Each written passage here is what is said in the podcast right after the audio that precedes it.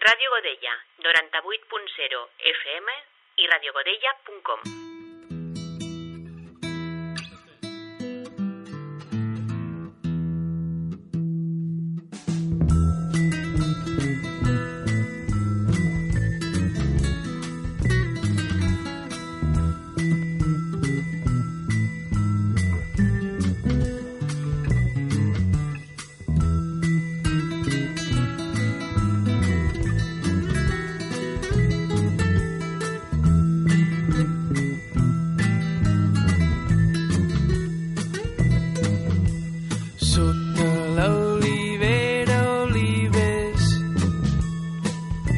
Continuem amb la sèrie de programes especials que el Col·legi Públic El Barranquet està realitzant durant els darrers mesos a Ràdio Godella. En aquesta ocasió, els alumnes faran de periodistes i preguntaran al seu convidat, l'escriptor i contacontes Carles Cano, tot allò al voltant de la seva obra i del treball d'escriptor. Anem a escoltar-ho.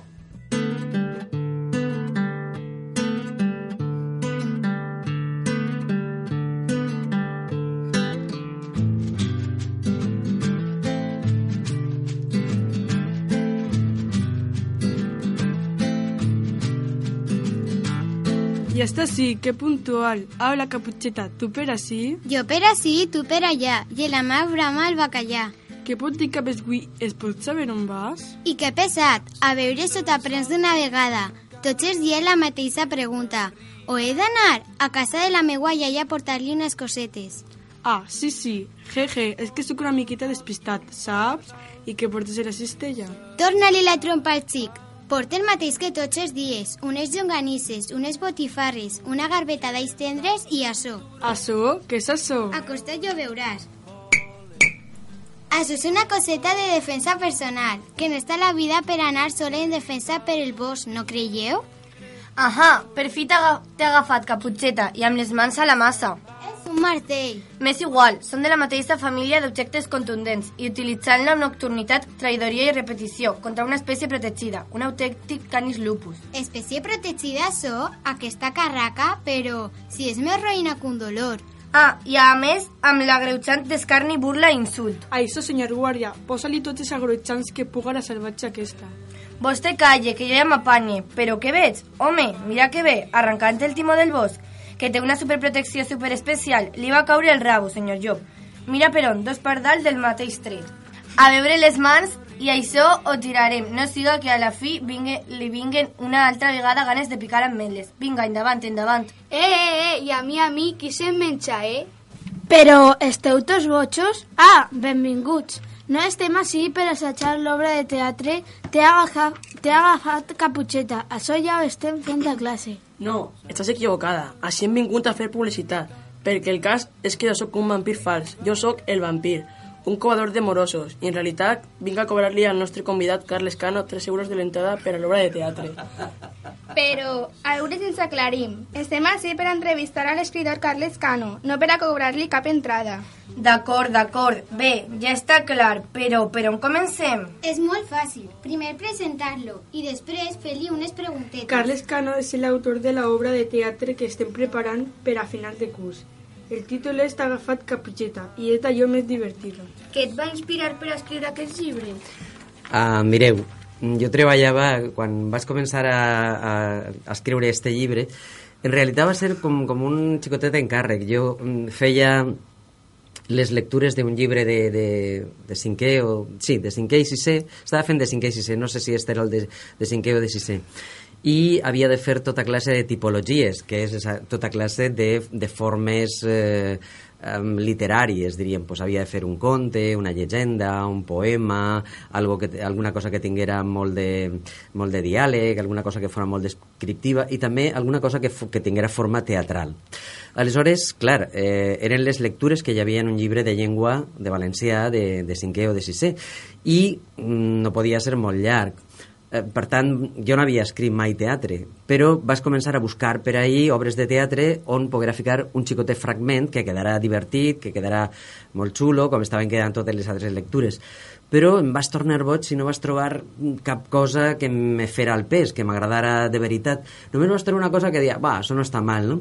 però la gent que feia el llibre en mi, la gent que feia els exercicis, eh, la, la part gramatical, eh, la, la part teòrica, totes aquestes coses, quan van llegir aquell text que jo els havia portat, van dir, Carles, este la veritat és que és molt més fluix que totes les altres coses que, que estaves fent.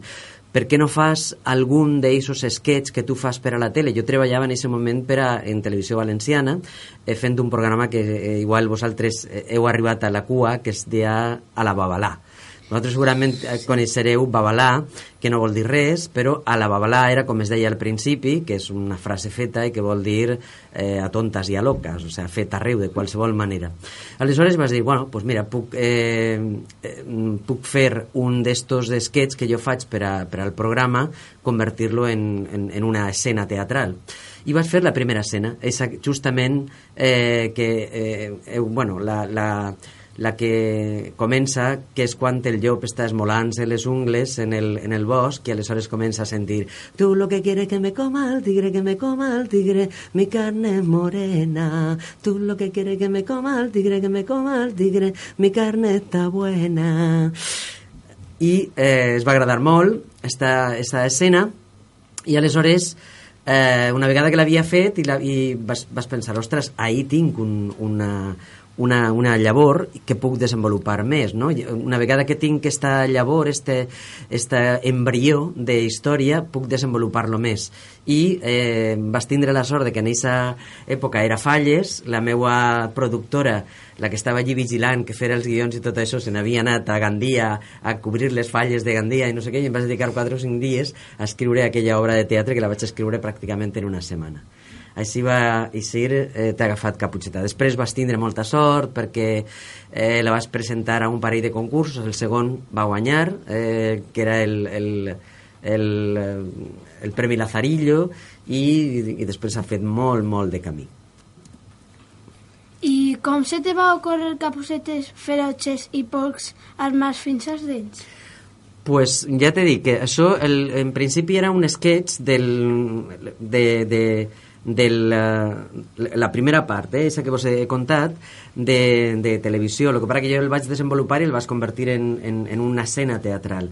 I una vegada que tenia això, que tenia ja esa escena, vas pensar, bueno, igual que he fet amb la caputxeta, puc fer amb els altres contes tradicionals més populars. I aleshores vaig fer-me com un llistat mental de quins eren els contes més, més, més coneguts, més populars, no? I, i vas pensar, pues, el gat amb botes, els tres porquets, i, i després eh, la, la rateta presumida, que també d'alguna manera és ahí contada, més o menys, eh, i després vaig afegir personatges que ja pertanyen al món infantil, perquè sempre, eh, en, jo que sé, en Halloween, que ens agrada o no, ja pues, ens ha invadit i ja tot, tots vosaltres estic segur que quan arriba Halloween vos disfresseu de, de bruixes i de monstres i de zombis i de coses d'ixes i aneu per ahí per les cases eh, demanant eh, sí o no? Sí, sí. eh, doncs vas fer també el vampir i Frankenstein i, des, i bueno, vas ficar també al, al policia no? que me donava molt, molt de joc és a dir, eh, una vegada que havia agafat la, esa caputxeta feroce i l'havia fet així, doncs vas agafar tots aquests contes i li vaig pegar la volta, com si fos un polp. Has guanyat algun premi amb el llibre T'he agafat, agafat caputxeta? pues mira, este és el meu llibre més premiat de tots. Este té quatre premis, va guanyar el Premi Lazarillo, que és un dels premis més importants que es concedeixen en Espanya, va guanyar el Premi Samaruc, que el donen els bibliotecaris valencians a l'obra a la millor obra infantil i també juvenil eh, que s'ha publicat l'any anterior, va guanyar el premi de la CCEI, de la Comissió Catòlica per a la Infància, que és el premi més antic de literatura infantil que es dona en Espanya, i va guanyar també el premi eh, Mirlo Blanco, eh, White Raven, que significa, traduït seria Cuervo Blanco, sabeu que no n'hi ha corps blancs, que són negres, i les merles igual, eh, que ho dona la Biblioteca Internacional de la Joventut, de la Joventut en Múnich. És una, un organisme que n'hi ha en Múnich, en Alemanya, que cada dos anys eh, replega els, eh, els, eh, tots els llibres tots no perquè són molts, però vamos, els llibres més importants que s'han publicat en tot el món, en moltes llengües. I de tots aquests llibres que, que ha replegat de, de tot el món fa un, com un llistat, un, una selecció dels més bons que s'han publicat en tot el món en aquest any, o en aquests dos anys i este eh, era és Mirlo Blanco també, eh? o sea, este és White Raven, Premi White Raven, amb, a més amb una menció especial. Perquè vas decidir fer una barreja de contes diferents a l'escriure t'agafar caputxeta? Per això, perquè mm, saps què passa? Que jo, a mi m'agraden molt els contes populars, els contes tradicionals. Trobo que són eh, fantàstics, que funcionen molt bé i que d'alguna manera eh, anys i anys i anys d'anar-se contant i anar-se relatant els han decantat molt i han fet que siguin molt perfectes, que no hi hagi res que s'obren i que falte i, eh, i aleshores mm, de quan en quan jugue amb ells eh? és a dir, m'agrada molt jugar amb els contes tradicionals de fet, pues he fet, eh, a part de a part d'esta caputxeta, he fet una altra dotzena més de caputxeta. Porte 12 caputxetes escrites ja. Però a més d'això, pues, porte, per exemple, un, eh, faig coses gamberres, com, com una cosa, no sé si la coneixeu, que es diu, eh, en compte de els tres porquets i el llop, els tres llopets i el porc, que és una gamberrada. O en compte de eh, Blancaneus i els set nanets, set Blancaneus i un nanet i coses així. Eh? Faig de quan en quan coses així gamberres, agafe un poc com a model o com a eh, inspiració alguns contes tradicionals i els pega la volta i es conta d'una altra manera i això perquè trobo que, que, això, que se poden seguir contant i contant i jugant amb ells que és una cosa que a mi m'agrada molt jugar Et vas identificar en algun personatge de l'obra? Ostres, eh, amb algun personatge de l'obra, pues, eh, no sé, amb el, amb el Frankenstein, no? no sé, no sé, no sé. No, no bueno, amb, amb tots, no? Tu quan escrius, d'alguna manera, intentes posar-te en, en el cap d'aquest personatge, no? Intentes pensar com pensaria ell. O sigui, I tu, d'alguna forma, el que fas és identificar-te amb, amb ell. No? O sigui, tu eh, penses en el teu cap, dissenyes o idees com és eixa caputxeta, que és un poc salvatge, que és un poc no sé què, i aleshores tu te fiques en el cap i d'alguna manera penses què és el que diria ella, què és el que faria ella i en el cas del, eh, del Frankenstein el mateix, no? O sigui, d'alguna forma eh, vas pensar, bueno, este Frankenstein en realitat, perquè ara estan molt de moda els monstres, no? Bueno, i quan jo ho vaig escriure, això, que això ho vaig escriure fa 20 anys, eh, eh, està, seguien, estaven molt de moda els, els, eh, els monstres i els zombis i tot això. Encara no hi havia la moda esta que hi ha de, de zombis i de monstres i de tal, però ja, ja, ja estava. Aleshores, mm, el que fas sempre tu te fiques en el cap d'aquest personatge i intentes pensar com ell, intentes identificar-te com funcionaria ell, què faria ell, o sigui, què faria jo si fora ell això és el que pense. Entonces, si te fiques en el cap d'ell i intentes parlar com ell parla, intentes actuar com ell parla, d'alguna forma t'estàs identificant. Per tant, amb tots eh, t'identifiques. Perquè triares dedicar-te a ser escriptor? Per una aposta. Un dia vaig anar a casa... Jo pense, mireu, que la majoria de les coses importants que vos succeiran en la vida vos succeiran per casualitat. Eh, un dia vaig anar a casa d'un amic i em va contar que hi havia un concurs de contes pel qual per 10 pàgines donaven una barbaritat de, premi, de, de diners de premi. Fèrem una aposta a veure qui dels dos era capaç, com si ara donaren 100.000 euros de... de 100.000 no, 10.000 euros de, de premi. Eh? Per, eh, per 10 pàgines. Imagineu-vos, a 1.000 a 1.000 euros la pàgina. Una cosa així. Era el, la, el corresponent en aquella època. Eh? Van fer una aposta a veure qui dels dos era capaç d'escriure 10 pàgines per a presentar-les a aquest concurs. Jo vaig guanyar l'aposta perquè vaig escriure 10 pàgines, el concurs per suposar que no, perquè era el primer que escrivia, però quan tu fas una cosa així, li l'ensenyes als teus amics, es dius, ei, mireu el que he fet. Els meus amics la van llegir, els va agradar i em van dir, tio, té gràcia, per què no te dediques a això? I aleshores els vaig fer cas i eh, vaig començar a escriure al, primer, mm, al principi coses paregudes a aquelles que a mi m'agradaven de Pere Calders, d'Enric Valor de poe, de, així, i a poc a poc vaig anar creant un estil més o menys propi i la gent ara quan llig un llibre meu diu, ah, mira, això és de Carles Cano. Quin consell et pots donar per aquí per a que gaudim d'escrivint contes? El, el primer consell seria que gaudiu llegint-los. És a dir, el, eh, que, que llegiu molt, molt, molt. La, ara n'hi ha escoles d'escriptura i t'ensenyen trucs i t'ensenyen tota classe de, mm, de martingales per, a, per anar fent de coses i això, però sobretot la majoria dels escriptors escri eh, aprenem llegint a altres escriptors i aleshores el, el que fem és eh, el, el consell que jo vos donaria és que que gaudiu llegint, que llegiu molt, molt, molt, i que al principi no tingueu problema en copiar, entre cometes, a aquells escriptors que més us agraden. E intenteu imitar-los i anar escrivint com, com això. I, i, I no tingueu tampoc si teniu ganes d'escriure, no, no, no penseu que la primera cosa que escriviu aneu a triomfar, va agradar molt i que aneu a guanyar ningú concurs ni tot això. O sea, eh, això és una feina molt llarga, molt llarga. És a dir, d'escriure molt, de tirar moltes coses al fem, de corregir molt, de tindre molta paciència. És a dir, jo, eh, una de les mm, properes coses que vaig a publicar eh, que es diu La princesa tot pa mi, que és una avariciosa i vol tot, és una capritxosa i, és, i tot pa mi que és una altra gamberrada, és una super gamberrada, esta l'he escrita 12 vegades. 12 vegades. Eh? Per, penseu que... I, I això algú que és un poc caòtic i desastrat, com sóc jo. Eh? O sea, no penseu que jo sé que ahí soc un... No, jo soc un poc... El que para que, eh, que veus, vas, la, la l'escrius, la deixes descansar, la tornes a reescriure, lleves, poses... Esta, doncs, no és lo normal, eh? Lo normal és que jo eh, escriga una obra pues això, 5, 6, 7 vegades, una cosa així, això sí.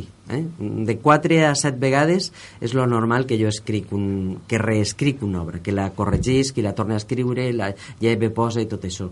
Però en esta, per exemple, han sigut 12 voltes. Mm? O sigui que si voleu dedicar-se a l'escriptura, una, llegiu molt, molt, i gaudiu de, de la lectura, que és un dels vicis solitaris més plaents que hi ha. I una altra, tingueu molta paciència. I un altre, aneu escrivint, escriviu, escriviu, escriviu. I tercer consell, compreu-vos un llibre que es diu Gramàtica de la Fantasia de Gianni Rodari, que és un escriptor italià, que té un llibre meravellós que es diu Gramàtica de la Fantasia, en el qual proposa, fa un muntó de propostes per a escriure històries. Eh? I ja no teniu ahí el d'això. I després, una altra cosa que us recomano, si voleu escriure, és escriu, escriviu a partir d'imatges. Eh? És a dir, agafeu-vos una foto que vos agrada molt, un quadre que vos agrada molt, intenteu explicar què passa allí. Què, passa, què ha passat abans, què passarà després, què està passant en aquest moment. Cada llibre teu és diferent, però de quin estàs més satisfet? De tots. Mira, jo sé que escric millor ara que escrivia el, quan vas començar a escriure, però també sé que si no hagués escrit aquests primers llibres ara no escriuria estos eh, darrers.